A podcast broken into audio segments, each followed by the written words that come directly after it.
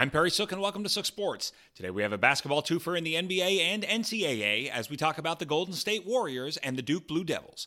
This is your Sook Sports Minute.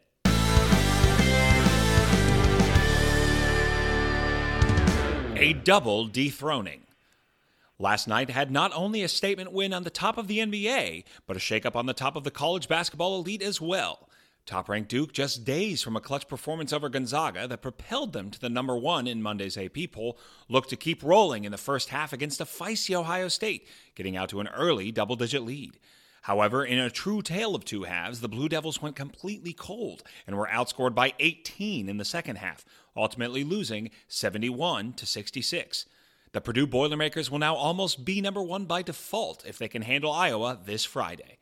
Later on, in the N B A, the Suns made a statement, finishing November undefeated and capping off their seventeen-game win streak with a one oh four to ninety-five win over the previously league-leading Warriors. With star guard Devin Booker going to the bench in the second quarter with a left hamstring injury, the game remained tight, but Chris Paul and DeAndre Ayton were able to keep the Suns on top at the half, going into the fourth and in the final. After a game with the Pistons on Thursday, the Suns will get a chance to put their N B A best record on the line against Golden State again in San Francisco this Friday.